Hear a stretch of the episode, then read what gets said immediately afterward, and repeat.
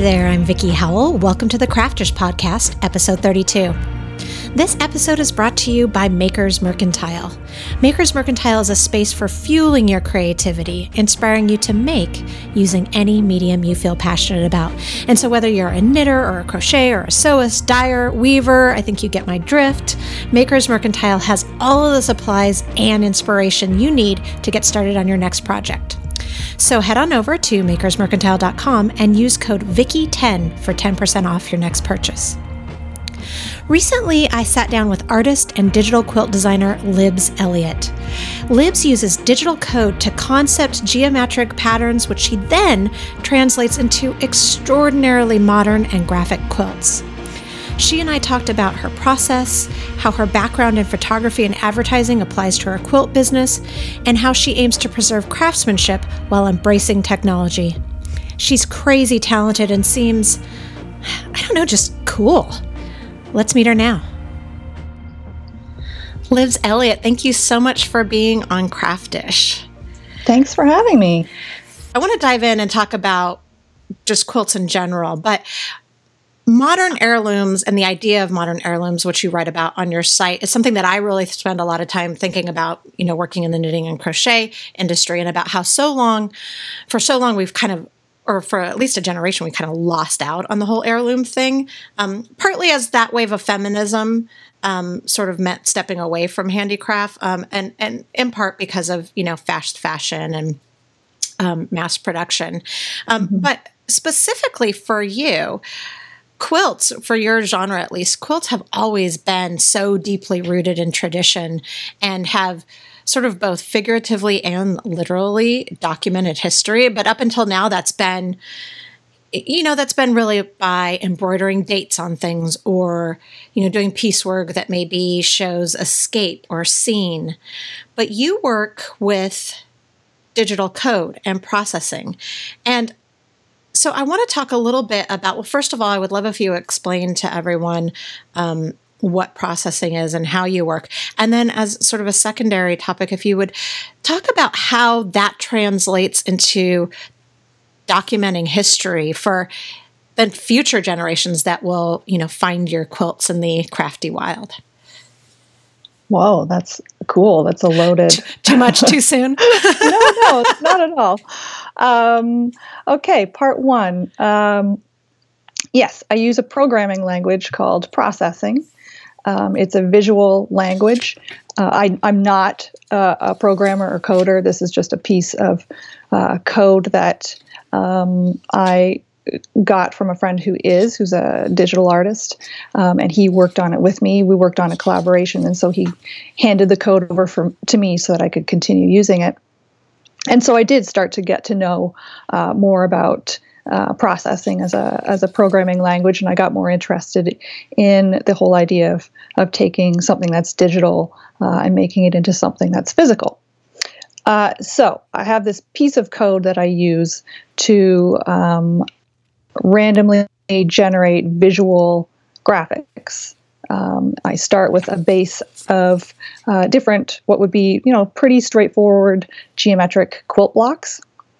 Uh, and I define uh, what colors I'd like to use and fill those shapes with on screen. Um, and any ways I'd like to rotate those shapes, how big I'd like them to be. Um, and then, uh, so I do that all in this raw piece of code. And then I, you run the program, and when you run the program, it serves up uh, a random uh, a random image of all those shapes uh, on a grid, um, and it, it's totally it's once you when you run it, it does it once, and if you shut that image down, it's gone. It'll never serve up the same uh, the same composition again. Is it just translating it differently? Like, is it almost translating it in different languages? Is that why it wouldn't present the same image in the same way? Uh, I guess in a way, it's it's just taking all the information you've given it and serving it up. It's like rolling the die. Mm. It's like a, a, yeah. So it's uh, it's just taking all the bits that you're you're putting into it, and, and it's randomly organizing it. So it would come up differently. It'd be like pulling numbers in a lottery. It's going to be different every single time, right? It's going to be really difficult to get the same number twice. Right. Yeah. So, so you so, so you feed this information and did somebody build this program for you or build the code, the initial code at least for you? Yes. So um, Joshua Davis, who is a digital artist, um, I have been friends with him for probably 15 years, um, and I was really influenced by the work he was doing. And I reached out to him and I said, you know, I'm making quilts. I just started sewing quilts at the time. I said, I'm making quilts and I really love, you know, the work you've been doing lately. And I'd love if you could give me something that would help me make random patterns more quickly than what I'm doing, which is using graph paper and pencil crayons. Mm-hmm. Uh, if you could help me out with this, this would be great. And it would be really interesting to take something that is digital and I would make it into something that's this physical, permanent uh, piece of art. So we started out, we did one quilt together, and then I got hooked on it. And I said, Do you mind if I keep doing this? And he said, No, go for it. So, yeah, so it was pretty, that's how it started. And I often now I use that piece of code just sort of as a stepping off point, as like a, a starting point for where the quilt may not necessarily end up the way the initial image looks, the digital image. Um, I'll play with it further in Illustrator uh, and I'll tweak it more and then I'll go from there. So how how will that translate into history? If somebody's looking at this, you know, in a, in a hundred years, in the same way that we can look at a quote from a hundred years ago and say, okay, this woman clearly lived on a plantation, or this woman, you know, was clearly, you know, more well off because of the materials she used, or or whatever it is. Um, you know, I think that we're at this really interesting point. At least when I started doing this, which was maybe I guess four years ago or so, people were just starting to make that connection between um, technology and craft uh, and how we can leverage technology to create clothes, fabrics, um, you know, home goods. Um, so I think it will fall into that sort of category, you know, where it's technology has become one of the core tools that we use to design. So it'll be more of a rep- representation of where we were technologically rather than them looking and say, uh, you know, being able to read the math, saying, oh, this is clearly the story of XYZ. Probably. Probably. I mean, there's a deeper meaning to some of it for me when I'm just when I am using this code and I've got this um, and I've got a digital render that I've made with the code. When I do translate it directly into a quilt, I like the idea that I've grabbed this digital snapshot that's not going to be repeated again that otherwise would just be you know end up somewhere in the ether. Um, and i've taken it and put it into made it into something physical. Mm-hmm. um, so i like the idea of recording something like that. Um, but i don't know if people are ultimately going to look at the quilt and, and see it that way. Does code itself stimulate any kind of creativity for you personally I it does.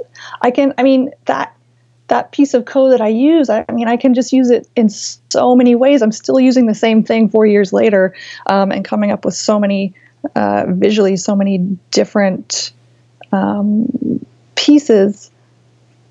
And but it's also a big challenge for me. It's not something that comes naturally to me.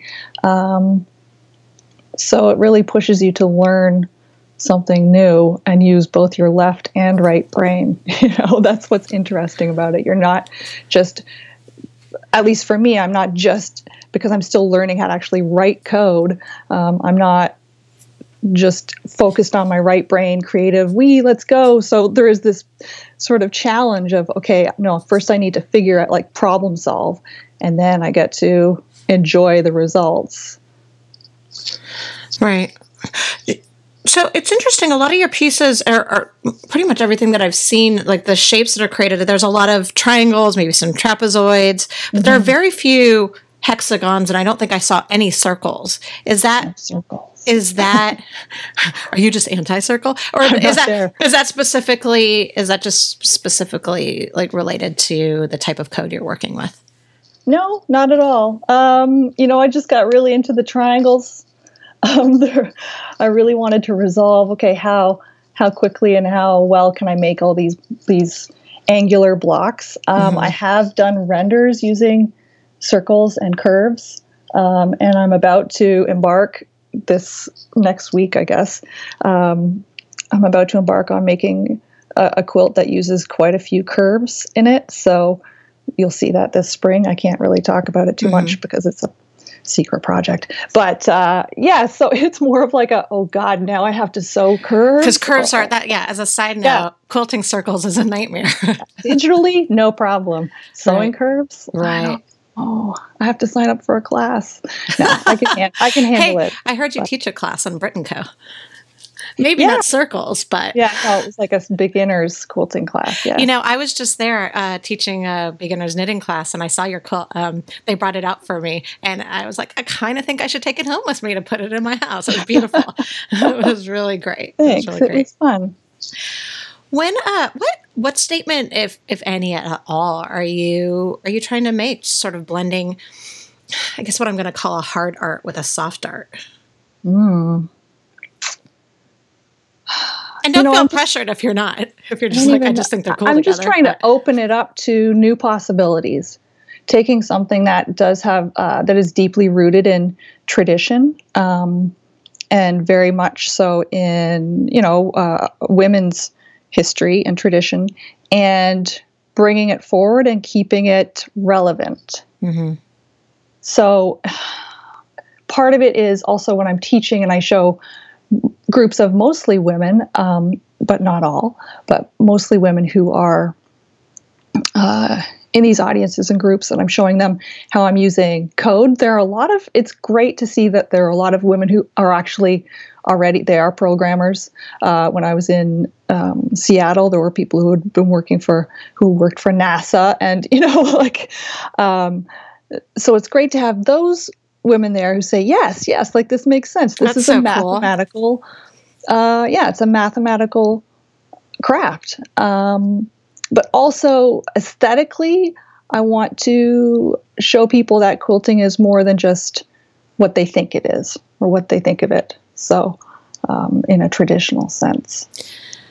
Well, from an outsider's perspective, it seems to me that you know there's there's still and maybe will always be the general perception of quilting as a quote unquote as quote unquote women's work, um, and unfortunately, we're still at a place in history where science and technology are still outweighted uh, um, Right. with men. You know, as a male. You know, occupation and fascination, and merging the two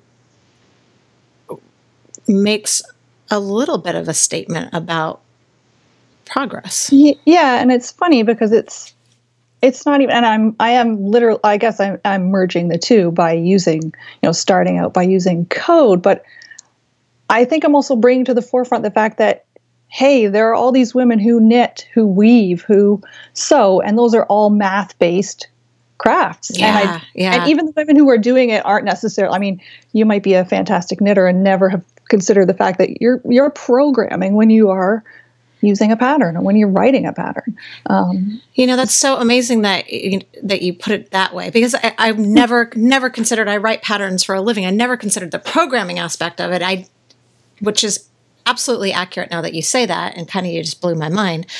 But but what I have said because math is a challenge for me. What I have said is that if I had been ta- taught algebra via knitting and geo- or crochet and geometry via quilting, I probably would have had a totally different educational experience. me too my marks would have been so much better if, I'd- Absolutely. if that had been taught to me so it's a it's a i am starting to sort of make this statement like maybe this is where we need to get girls involved not ju- i mean there's so many fantastic programs now for you know girls learning code and um, girls who code there's um, and I think that they do. I mean, I've done a few classes with uh, groups of younger girls, and I think that helps them to bridge that gap between the purely left brain side of math activities and and tactile physical you know crafting activities you bring those two together and it a light bulb goes off i think for them yeah if there can be a physical representation of something that's more abstract mm-hmm. it makes sense that it would be easier to grasp and if you're also adding you know now i don't know about your kids but my my littlest is you know she loves her the Minecraft. And if I can if I can expose her to coding via Minecraft or taking a step further in our crafty realm, quilting yeah. To make it look like which is would translate easily because it's all 8-bit, mm-hmm. then you're both feeding the science and technology portions of their brain, but also the creativity portions, because a lot of that exactly. gets in our school programs, the arts and craft program. I don't know about it in Canada, but in the U.S., they're all but dwindled. Mm-hmm. Yeah. And so the yeah. so so getting kids interested and really, you know, just just as hard as we're working to get kids interested in math and science, I believe we need to be continue to get them interested in arts and crafts. Yeah. And so this is a lovely way to sort of merge them both and make them feel relevant and interesting, I think, to that sort of younger generation.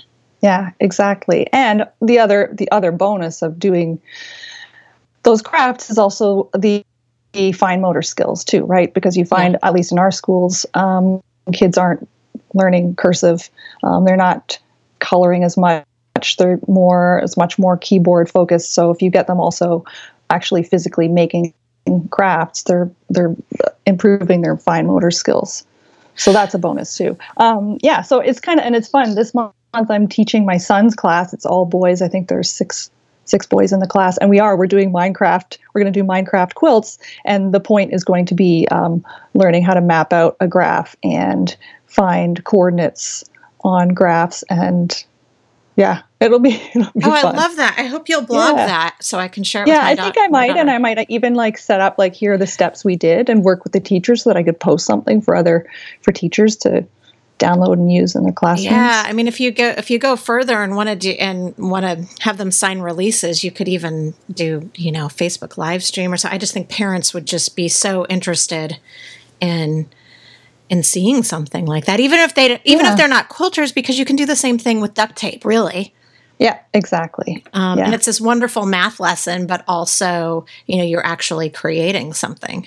Mm-hmm. Yeah, so that'll, that'll be fun. Did um, were you crafty when you were a kid? Uh, yes. Yeah, I was definitely um, like the artist kind of kid. I was always drawing, always making stuff. Um, my parents were both at the time my dad was a teacher early on but he's an antique dealer now. Um, my mom was a teacher so it was and it was always you know it was typical 70s 80s growing up where you had like a tv you're allowed to watch two hours. Right. Two hours on the but there wasn't much on it uh, then anyway. No there wasn't anyway. Yeah. so you know what are you going to do with your time? You're going to sit around with you know tinfoil and duct tape and crayon crayons and yeah so definitely i was very creative. And was that nurtured in your household? Yes it was very much encouraged yeah. And then you ended up going to, to art school after, after all correct? And and your major was in um, photography and material arts or design? Yeah. or all three? Uh, material arts. So really it was like weaving um, and natural dyeing and photography so there's that photography but again i was always fascinated with photography and at the time it was still traditional photography so learning how to um, process uh, 35 millimeter film and and actually expose photographs in a dark room. Um, so it was still really hands-on. Um, yeah. but yeah, so I, I, did that for a few years, and then I went to university and got a degree in cultural studies and then I got into advertising because that makes sense. I Not mean, at all. It really does. but whatever. Well, you know, you know what though? I mean, this is a constant theme of of this particular the the series of conversations I've had through this podcast is is how eclectic um, most creative types, you know, life experience resumes are, mm-hmm. and how if you step back, they do ultimately make sense. Yeah, it kind of does because there's this, I think there's this inherent inquisitiveness when you're creative to want to learn more and learn about everything and try a little bit of everything. And so it's really hard to stay focused on, like, I'm just going to weave. No, I'm going to weave and I'm going to do photography and I want to learn how to do life drawing and then I'm going to get into advertising. Like, mm-hmm. Although, arguably, I mean, I would imagine that the way that you step back and look at things is often through your photographer's eye or the way that you you know sketch out what's going to be a quilt lends itself to you know drawings you're doing as a kid. And furthermore where we are now as independent artists working in advertising i, I have to well assume that the experience you got there is pretty applicable and maybe even gives you a, a, you know a foot forward in where we have to be now with marketing ourselves in a way that was yeah. never a thing for artists. Yeah, that's true. Yeah, definitely. And advertising, being in that industry, I mean, um, that was that I got into it because I thought, well, I don't think I'm going to have a job, be an artist, so I might as well get a job. Job, at least if I'm working in advertising, I'm working with creative people. So that was sort of um, how I got exposed to all these people who were like Josh Davis, who were uh, coding, whether they're it was at the point too where websites were really becoming this makes me sound ancient but but web presence for companies was becoming huge. So there was this big boom. So there was a lot of work and a lot of programmers and coders and creatives working together to build these massive sites for big companies. And um, and meanwhile, there are people like Josh who would would were taking code and actually making art with it. Um, so I that's how I got exposed to all these different people and these different the two sides, the creative side and the and the back end code side. So yeah. Although you say it makes you sound ancient, but on it, but it really hasn't been that long. No, I mean, it hasn't been that long. It's been like maybe 15 years, right? Like 2000 is when is yeah. I think when I got my first job and yeah. And, and most people didn't have websites then. I mean, I had these little handmade quote unquote businesses in the loosest of terms mm-hmm. and around like, I don't know, maybe like 2001, 2000. And there were literally 10 sites, craft sites. like, yeah. That was I, it. I know. Yeah. Um, Oh. That and that's not that that long ago in the grand scheme of things. I mean, we're still in the wild west of the interwebs. It is, yeah, and it's changed so much since then. Now everything's moved to social, and yeah, it's a whole new whole new world. Has has your you know photography degree influenced the way that you approach things like your Instagram feed? Um, yeah, a bit, and I find more and more you, I realize like, okay, no, I can't. I have to try harder at taking good photographs. They really, it really does make a huge difference uh, in marketing yourself and your work. Um, so I may be outside snapping a whole bunch of photos, but then I really have to put the effort into photographing my work properly if I'm going to put it on my website, especially, or even on Instagram now. So, yeah, makes a big difference. Were there any takeaways from working in the ad world that you think are applicable to today's new media marketing? At all, at least for you personally? Takeaways, you mean like Hmm. You know, just things that you might have learned about marketing in general that although, you know, don't directly apply anymore because marketing in, in many ways is so different than it was even a decade ago, but just the general sort of maybe there are just some baseline rules that apply, you know, straight away.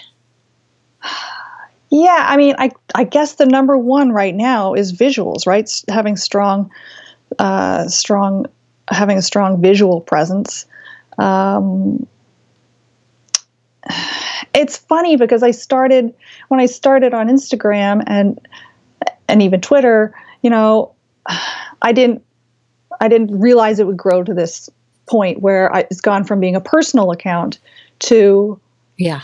essentially it's a business account right? I am a business. So uh, but I started out just as an individual on Instagram. So and was there a weird translation time for you between like photos of your kids to oh wait my my gallery doesn't look great if there's really yeah like oh wait every time I post a selfie I lose followers or like a, po- a photo of my dog yeah. yeah and it was sort of like oh wait now I need to I need to rethink how I'm going about doing this you know which is awful that I don't get to just post pictures of my kids and I should probably have a second you know get that out on Facebook, I guess. Yeah.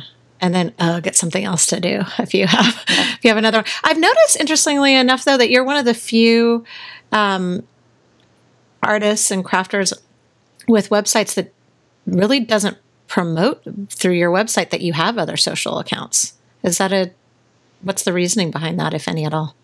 Um, I just, you know, I wanted to have my website as um, more of a portfolio initially. Mm-hmm. I'm still trying to figure out where I fit. I'm still trying to figure out, well, like I have taken, um, I have done Design Week a few times, both in Toronto and New York City. Well, is design something I and I'm when I speak about design, I mean like interior design and uh, product production. Um, is that something I really want to focus on? And if so, my website needs to sort of reflect that and keep it like I'm marketing to both interior designers and decorators, mm-hmm. but then mm-hmm. I'm also marketing to a completely different group, which are crafters, right? And people who who make. So there are these sort of two different groups that I'm trying to market to. So on my website, yeah, it's become more of a portfolio initially. Um, and then, you know, I have the store and all the different workshops that I do and everything listed sort of as a secondary piece. We talked about you as a child being creative. What about um, your own children? Are you how how are you infusing creativity into your into your household? Uh, I I encourage them. I have paper everywhere all the time and markers and um, I, I let them sew. My son isn't so much into sewing. Like I've said, come up here. We're going to do this together. You sit down, and I'm going to show you how to use this machine. And he's done it, and he's like, "Oh, that's cool." Um, and I'm going to do this class with his with his class mm-hmm. with the Minecraft quilts. So that'll be neat. Um, and he's ten, so he is fully into video games and Minecraft and um, being online more than more than uh, drawing and things, although he's got a really creative mind for writing stories. So if that's his focus, then hey, let's let's work together and and I let him record his stories and write down his stories. Um, with my daughter, she's like she's five, so fun age. Um, yeah yeah, but no, she's uh, and she loves to sew. Like she's just, what are we going to make now? Let's make a dress. Let's make it. And it's never something. I was like, let's make a pillowcase. Can we? That's just a square. That'll be so sure. much easier. Um, Is she so, on the machine with you? Yeah, and it's great because yeah. I do have a little Janome machine, but then I also have my big machine, which has a speed control which is fantastic because you can just put it to the lowest speed and then it's not overwhelming. I set the pedal up on a box and she'll just sit and she yeah. can play away. So, and she loves pulling out all the fabrics and making a mess with those too. So. You know what's so fun about that age? I had a, I don't know if you know the textile designer Tula Pink. Um, mm-hmm. But I had a conversation with her on this podcast, and we were talking about like the the joy the joy of being able to design whatever it is, clothing or whatever, when you're in that age range, doll clothes, when you can yeah. just lay a piece down and trace around it and then yeah. sew it. And then how that gets shattered when you get old enough where you realize that you have hips. Yeah, like oh, darts. like oh, you can't just where you're more than you know the, where you're three dimensional. Um, yeah, yeah. But the other thing I love about kids, and I love about working with kids, um, and being creative with kids is that they don't hold back. They're even yeah. just coloring. They're like, I'm going to make this this cat is going to be blue with purple dots, and you're like, yeah, go for it. You know, like just there's no they haven't set any boundaries yet or they don't hold nothing not everything has to be symmetrical and yeah. perfect it's no i'm just gonna i'm doing this it's just every you know what's interesting about that too is that it's only been over the last handful of years where teachers have started encouraging that. I have um, kind of a wide range of kids. And so my oldest son is 17. And when he was five, he wanted to i had i had to go in and talk to his kindergarten teacher because she said that he wanted to color this person green and that wasn't what was required for this project and i kind of you know as kindly as i could let her have it about what she was doing to this kid's creativity yeah. but interestingly enough and i don't know if there's any direct line to this at all. This was also during the time where they weren't allowed to color their hair to go to school. I sent them to school with blue hair once, and it was like a whole discussion about being distracted. And um, now, you know, my seven year old daughter regularly goes to school with pink hair. I mean, I'm her mother. Even I have you know, a, yeah. blue, a blue piece in her hair. Like it's not considered a thing anymore. Yeah. And there are also I've never had to have a conversation with any of her teachers about what she's allowed to, you know, her coloring yep. outside of the lines. So it's an interesting societal societal shift. And I wonder if it's because of social media, if it's because of all these visuals that we're getting, that there's sort of some license to be, some license to self express that there wasn't there before because there also weren't all of these examples that our parents and grandparents could see of the results of creativity. Yeah, that's true. And I think a lot of us were held back. Like, at least in school, I wasn't necessarily allowed to. I mean, my parents encouraged my creativity. Not, they had limits. Like, as soon as I started dyeing my hair, it was very upsetting.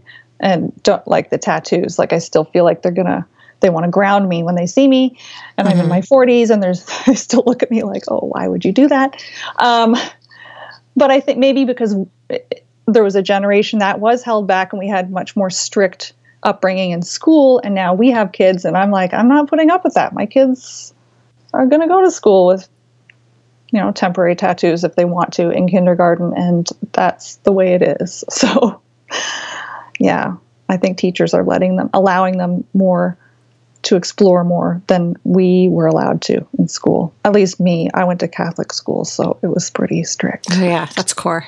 Mm-hmm. Just yeah. as a side note to something you referenced earlier about uh, about how schools aren't teaching cursive mm-hmm. anymore, and I, I, don't know here in the states. And actually, I think it's it's actually.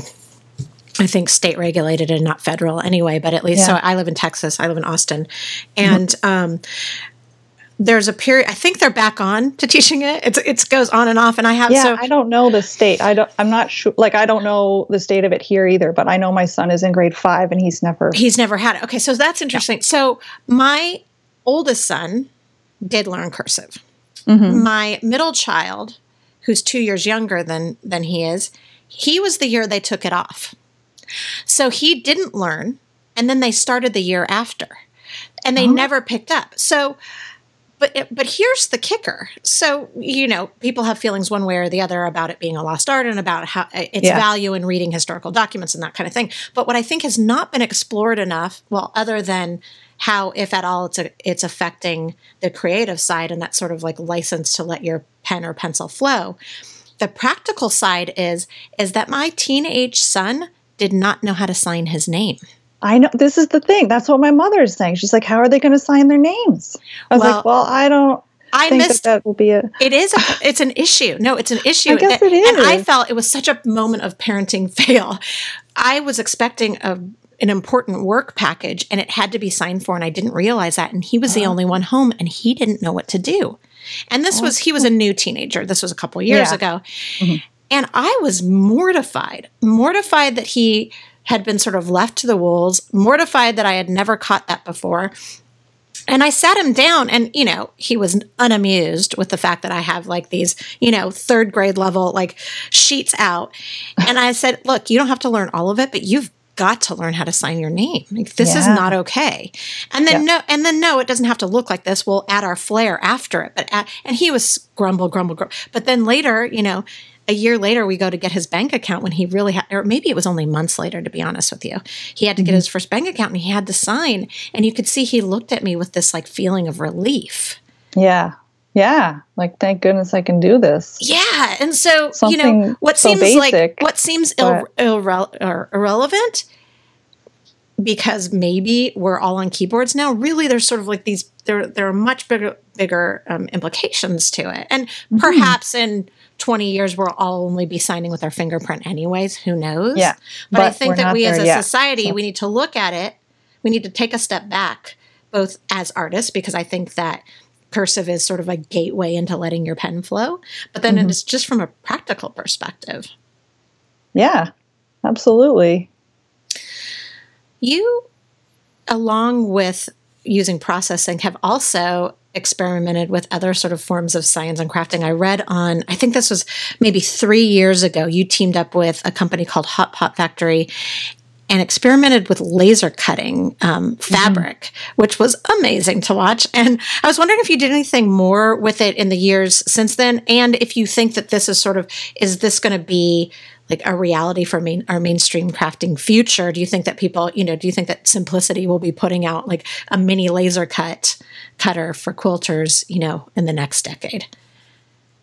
Uh, yeah, definitely. I think they will. There's already the brother, is it brother scan and cut? So brother is that laser cutting or is that die it, cutting? It's I don't think it's a die. It's not a laser, but it's a, I think it's a little blade, right? That cuts. Okay. But there's that aspect the fact that you can take any drawing that you've made, a digital drawing, and the machine will cut it. That's pretty cool. I think that's what the scan and cut does. There's another, I forget what the other one's. Oh, the silhouette.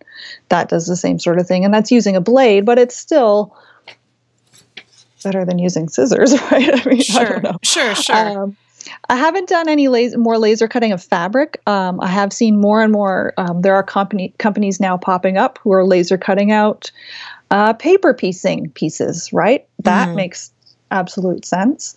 Um, a lot of companies using lasers to uh, make uh, specialty rulers for crafters.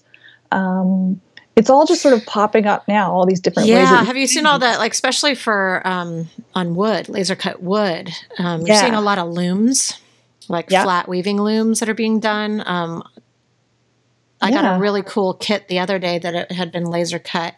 Um, and it was a loom, but within it, the pieces hadn't been pushed out. There was also the um, comb that you'd use for weaving and oh, a and tapestry needle. In. It's all built in, and then you just yeah. you punch it out like you would a paper doll. I know. I saw those. They're they're cool. It's so fantastic. Yeah, and I love yeah. that. And I have myself racking my brain of how I can apply that to what I do. And um, yeah. so it's going to be really fun to see how how that moves forward. Do you do you do all of your piecing and then all of your actual quilting yourself, or do you have somebody that you work with? Um, I work so I have a lot of commissions, not a lot of commissions. I have commissions come in. When I have a commission, I pe- do all the cutting and piecing. Um, and I'll either quilt it myself or now I will send them out to be quilted if I just based on time. Um, but because I'm also now designing fabrics, um, I design for Andover, and every time you have a collection, you also have to have quilts and patterns mm-hmm. to go with that collection. Mm-hmm. Um, so you know, right now it's quite busy for me. So I will sort of reach out and I'll just reach out on Instagram and say, Does anyone want to help me piece a quilt? I'll send you all the pieces or I'll send you all the fabric. You piece it for me, send it back. I'll get someone else to long arm it and I'll pay you to help me. And, or I'll pay you in fabric or however. And, you know, that's been, that's a huge help. Um, it helps to promote uh, all my fabrics and it, allows me the time to focus on also getting custom commissions out the door. So, and I would right imagine that your community is thrilled to be a part of the process. Yeah, it's really and it's it's really nice.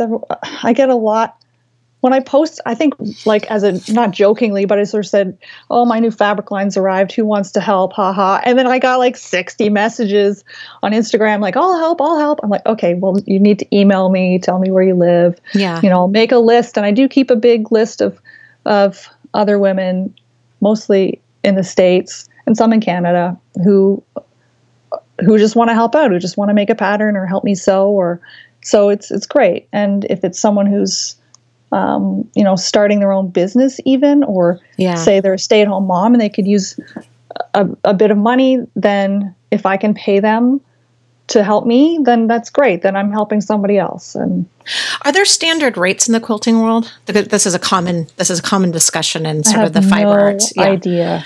I have no idea, and I wish that we were more open about what rate, like not just rates for things like piecing, but you know what should be a standard rate for teaching or for yeah. lecturing. And yeah i wish there was more discussion about that. I think people are starting to get more open about it. I think the uh, craft industry alliance is really striving to work towards mm-hmm. that. Um, yeah. I'm i'm myself i'm trying to work towards getting a seal uh, like a seal of approval kind of thing for that just to, to, help educate the consumers because I think a lot of the, the companies feel a little bit, especially publishers, feel challenged by trying to, you know, state any unequivocal pricing for, you know, the worry is losing advertisers kind of thing. But I think that a lot of, I think that consumers don't really know the difference between a free pattern on Mary Jo's blog versus a pattern, and I'm just speaking in my own world, a pattern that's been, you know, beautifully photographed, tech edited, um, mm-hmm. you know, uh, scaled if it's needed to be, whatever, you know, and the designer has been paid a fair wage either by a mm-hmm. company so they're able to give it to you for free, but they've been paid. Right. Yeah. Or they've chosen to sell it themselves for a minimum, you know, rate. And I think that if I think that if we all start talking about it in a way that isn't burning bridges with the companies that employ us exactly. that we can that we can sort of get the community engaged. Because as you say if you've got 60 people jumping in off of one instagram post wanting to help that's an amazing opportunity to also educate for what for the worth that's involved in working in handicrafts. Because handicrafts you know aren't seen as as valuable as right. other types of manufactured um, goods. And mm-hmm. so it's it's a lovely way. And so often the people that volunteer, at least with me speaking for myself only, say, "Oh, oh, no, no, no, you're paying me too much," or "Oh, no, I couldn't take anything for it." Or, and as nice as that would be as a business person to not have the expense, like us, yeah. as, I feel like we as women, like need to in a way educate them to say like even if you can't afford to pay them whatever this livable wage is, which none of us have been able to define in the craft world, at yeah. least say, this is what I have to afford, what I can afford to pay you. Yep. And you should only accept it if it works for you. And there's no hard feelings if it doesn't. exactly. I want to give you something. It's yes. funny how many people just say, I'll make it. And all the, and they're like, I'm fine with just fabric. And you're like, okay, that's great. Here's a whole yeah. bunch of fabric. Keep it. Um, but I, I want people to be aware that they should be saying, "Yes, I can do this. This is a skill that I have. You need me to help you out. I, you know, I would like something for for it." Um, and yeah, again, it is like you don't want to step on any toes, uh, but all too often there may be a magazine that reaches out or a group that reaches out to have you come on a TV show or something, and it's like but it's expo it's good exposure. You shouldn't have to work for exposure.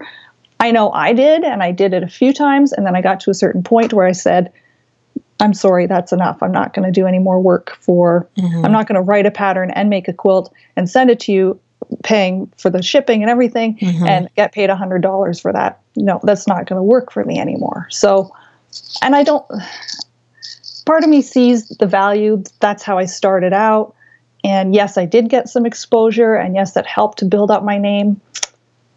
But part of me feels like that's not, it's also not fair. It's taking advantage of people who are who are at that level who feel like they need exposure in order to get to the next step which is getting paid i mean it is paying dues though i mean in any in any yeah, form of yeah. job you have to pay your dues you know you have to take that you know minimum wage job job as a teenager where you're you know peeling onions that you're allergic to you know just as you're and you're crying but you're you know you're paying your dues in the, in the same yeah. way now that translates today uh, into blogging maybe for exposure but the employers also need to know like they need to see that as they need to have some sort of like gauge themselves to say, this is a new blogger we're giving a chance. So this is part of that program mm-hmm. and not come to people who are who have a following, who have years of experience and offer them that same deal. It has to be seen more yeah. in my eyes as a program, as a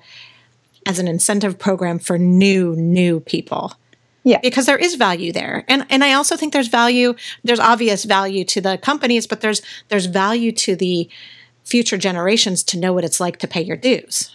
Mm-hmm. Yeah, to have to work to work for it or to work towards it. Yeah, for sure. But I just feel like you shouldn't have to do anything when it comes to you know writing patterns or designing or making i don't you shouldn't you should at least be offered something other than just ex, it's expected Absolutely. that this you're going to do this for free so i don't know right it just needs to be a lower rate or it needs to be or maybe it works out in you know we'll sponsor your next five posts wherever they are with products yeah. or whatever yeah. it is that Something. works for you um, and that's the important thing is that valuing yourself enough that you can take the deals that work for you and then us as a mm-hmm. community being okay with the fact that the same thing isn't going to work for everyone and yeah. not judging each other and it. not taking it personally or right. not saying oh that person's a diva because she wanted to get paid for this or right. whatever. You know, right. Like, because we do ourselves just, the biggest disservice. Yeah. So, I mean, and there have been times when, you know, I've been approached to do something um, and it's not paid and I have, to, and, and I just politely say, and it, I just say, I, I'm sorry, this is what I do for a living. So I need to get, I need you to pay me something because this is, I don't have an, an, another job. Yeah. Um, so I try to explain that so that they don't think it's just that I'm. isn't it, it, but isn't isn't that? And I don't know if that's part of just what we do as women or if that's just what we do as artists or crafters or whatever. But isn't that, for a lack of a more eloquent term, annoying that you should have to justify why you need to be paid for your work? Yeah. Yes. Yeah, it's annoying. yes, and yes. yeah, it doesn't happen that often, so it's not that it's not a big beef that I have. No, not with um, you personally, but I think it happens a lot over like the overarching. And now it's more and more because we're sort of. Uh, I think that I don't think it's always companies, you know, being vindictive. I think that there is this like massive need for content now, and yeah, everybody's yeah. trying to figure out how to make it work for everyone. Yeah, you know, and so we're still, uh, you know, to ref- we referenced the Wild West earlier. Just we're still in that space. Yeah. Um, what what opportunities do you see uh, for us in the craft world for those who really embrace future focused applications of design and and craftsmanship, if any? What opportunities do yeah, I see? Yeah. Hmm. Because you've clearly embraced you know an opportunity that that not a lot of people have. Um, mm-hmm. yeah i don't know. I think part, i think we're at this really interesting point in time where um, how would i explain it? We're cross pollinating with with other groups of people and other communities and um, how can we how can we take what we, our knowledge is and expose other people to it and blow their minds right? Like all I, i'm thinking like what i've been doing was initially wasn't noticed by crafters. It wasn't noticed by quilters. It was noticed by like gizmodo mm. and um, people in the tech industry mostly men uh, again again because that's the state of technology right now. Um, but they were blown away that I would take something like programming and mix it with a craft that is mostly a woman dominated um, community and and it, it, just sort of blew their minds like oh this is a really cool way you're combining these things so yeah. they wanted to know more about quilting and well how do i actually make these quilts and then the quilt groups want to know more about the technical side of like yeah, well, yeah. designing um, so you're sort of exposing completely different groups of people to new skills and new ways of approaching approaching things. So really um, the opportunity is just widening the reach. Yeah. Um, and I think we've also seen uh, a lot of people using craft in political ways, mm-hmm. um, which it always has, you know, always has had a hand in that. But how can we use that to bring us closer together um, in groups to perhaps protest. We've um, definitely seen that empower, recently. Yeah. Yeah. Empower people um, give them tools to get back to making things with their hands. Um, yeah. In um, in a Ford Canada video that you did last year. Yes, which was free. I did it for free. Really? For yeah. You know what? It was a good friend of mine who was the creative director. Yeah. So, and everybody who did those those videos did them for free. So. Okay, that's a separate topic. That's a separate conversation we could go down. um, but in it, you said, "I believe in making a mark and leaving a mark." So, I thought we'd end by you maybe just talking a little bit about what you hope your mark is. Hmm man, what do I hope my mark is? You know, um, just a um, lightweight little question. I thought I'd leave you with. yeah, nothing big, no big deal. What mark do I want to leave? Uh, I, I guess the mark that I want to leave is to always is is um,